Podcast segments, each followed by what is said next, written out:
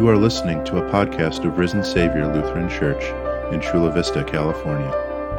Growing in faith, living in hope, serving in love, all to the glory of God. Just consider once again these words of Matthew 27. The governor's soldiers took Jesus into the praetorium and gathered the whole company of soldiers around him. They stripped him and put a scarlet robe on him, and then twisted together a crown of thorns and set it on his head. They put a staff in his right hand and knelt in front of him and mocked him. Hail, King of the Jews, they said. They spit on him and took the staff and struck him on the head again and again. After they had mocked him, they took off the robe and put his clothes on him. Then they led him away to crucify him. Pretty disturbing, right? The whole company of soldiers was against him. A company or cohort was made up of one tenth of a legion of Roman soldiers. So that means that there were roughly 600 Roman soldiers gathered, assembled against him in the praetorium, the chief residence of the governor. This wasn't just a, a gathering of 600 general onlookers seeing what's going on there. 600 soldiers gathered against Jesus. That's intimidating or disturbing or whatever you want to call it, what happened to him that day. And then what else do we learn? We, we learned that they, they stripped him. Maybe the, the most difficult part of the day up un, until that moment. Just think about that. How humiliating that would be. To have your clothes taken off of you in front of the governor, to have your clothes taken off of you in front of 600 soldiers. Humiliating. Disturbing, whatever word you want to use to describe what happened to Jesus that day. Things got worse, of course.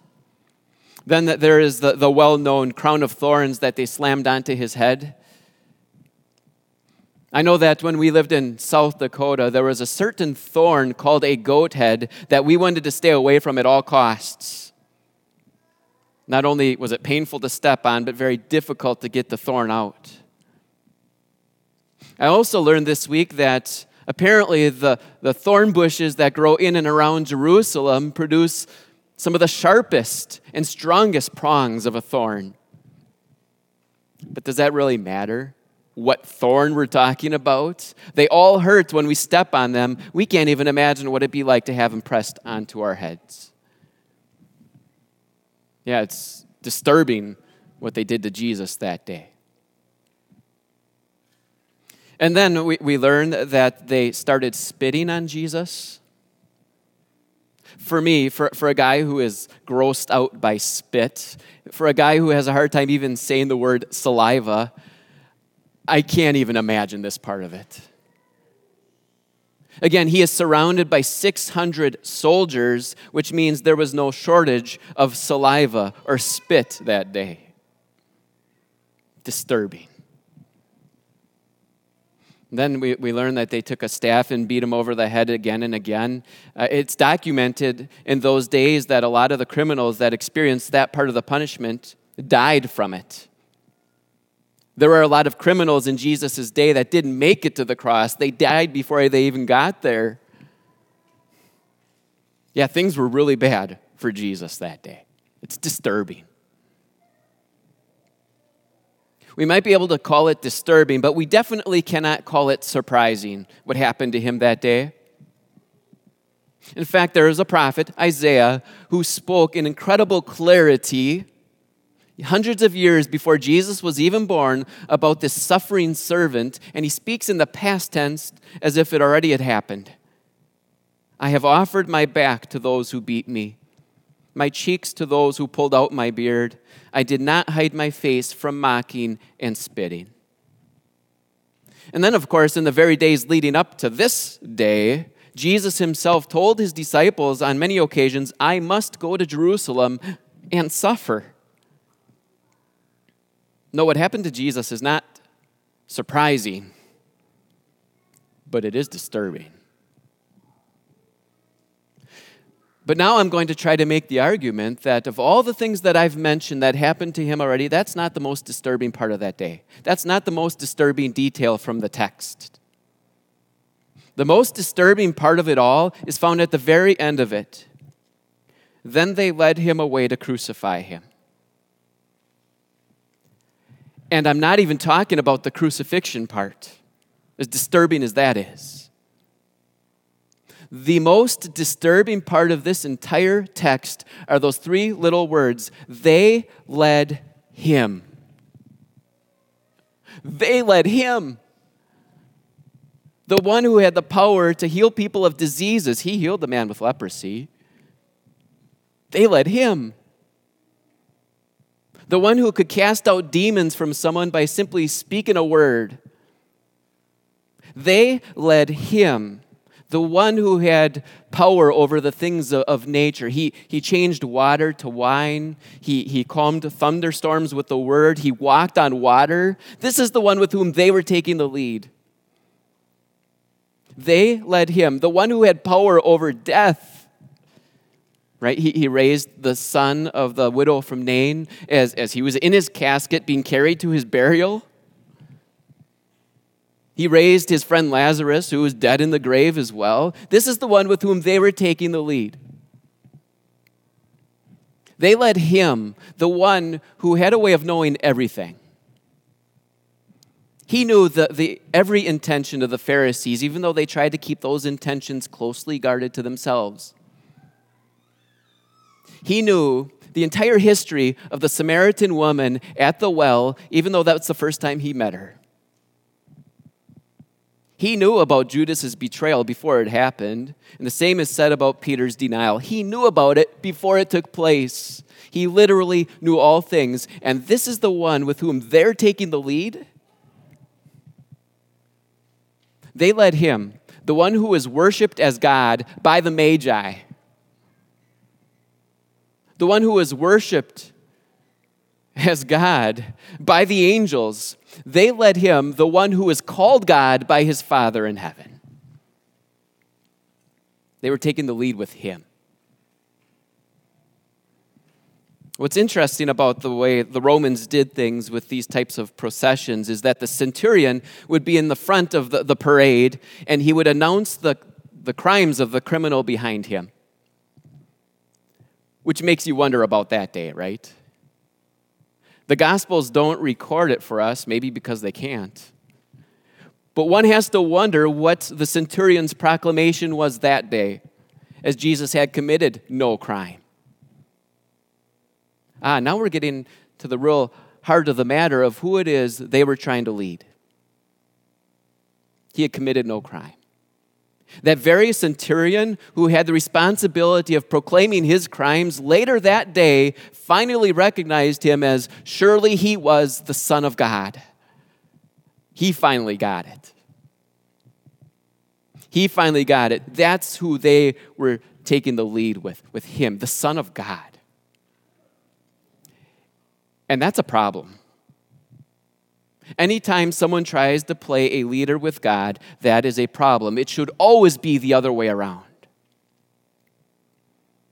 Whenever I think of someone taking the lead in something, the immediate image that comes to my mind is a wedding service. And, and a lot of times at the beginning, there's the boy and the girl, the young children that come forward, maybe the ring bearers. At least my personal experience is that they never walk in together. One is always taking the lead and dragging the other behind. Which is what we like to do with Jesus once in a while. We like to take the lead with Him rather than the other way around. Oh, we know where He leads us in matters of morality and spirituality, life in general and specific, and yet we're the ones that like to take the lead, right? We have our plans carefully marked out for the day or for, for the week or the year, and, and, we feel this is the best way it should be, and we expect Jesus to get back in line and fall in place with those plans of ours. We know exactly where Jesus leads us in matters of spirituality, I am the way and the truth and the life, he tells us. And our response many times is no. My way is the way. We know exactly where Jesus leads us as he says very clearly in two words follow me. And we say to him, No, you follow me. And so it's only fair that the, the question that I asked about the centurions and, and the soldiers is a question we have to ask of ourselves too. Do we realize who it is with whom we are taking the lead? Do we realize who it is? It's the same Jesus we talked about earlier, the, the, the same one who, who, who is the creator, the same one who, who is the one that, that raised people from the dead, the Son of God. That's the one that we play the lead with. And that is always 100% of the time a problem. As disturbing as it is what, what the centurions and the soldiers did to Jesus that day, it is equally as disturbing when we play the lead with God. Yeah, at least for me, that's the most disturbing part of this text. Those three little words, they led him. But if that's the most disturbing part of the text, that they took the lead with the Son of God, what is the most surprising part? Jesus followed them. I mean, wow, right? Talk about wow factor. Jesus followed them. He followed them, the, the ones he created. He followed the ones he was Lord over. Jesus, the King of Kings, the Lord of Lords, followed them to where they were leading him. And I suppose the only more surprising thing than that is, is he followed them to the cross to immediately forgive them for their acts that day. He followed them to the cross to immediately forgive them for their arrogance that day. And, and is equally surprising for us, he followed them to the cross to forgive us for our sins. Which makes us wonder really, who was taking the lead that day? It wasn't the centurion and the soldiers, it was Jesus and his love. We, we know that these details so well. We review them every Holy Week, we remember them every time we partake of the Lord's Supper. We maybe have seen movies that puts these events into pictures. And then there's the hymn writer who asks the question Were you there when they crucified the Lord? I mean, what if we were there, literally, physically there? What if we could hop on a time machine today and be right there that day? Where would you go? What would you do?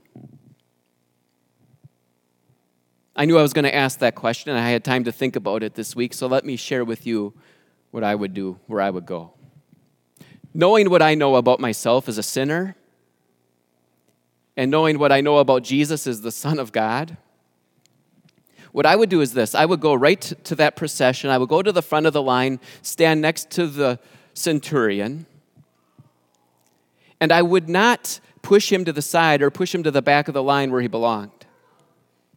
I would not tell him to stop leading. In fact, I would start leading with him. I, I, would lean over to him and say, No time to stop now. Let's keep going. We need to keep going. We need to get Jesus to the cross. We need to get him there today for me, for you, and for the whole world.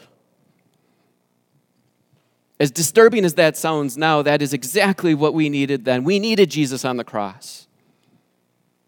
We needed him to carry the punishment of sin so that we don't have to. We needed him to cry out in agony, My God, my God, why have you forsaken me? So that we don't have to do that. We needed him to say on the cross, to declare on the cross, It is finished, because it is something we never could finish. So, as disturbing as it sounds now, that is exactly what we needed then. And thank God, thank God, he followed that way that day. That is the single most greatest act a king has ever performed for the people of his kingdom. And it is that humility that sacrifice, that love that makes him the King of Kings. Amen.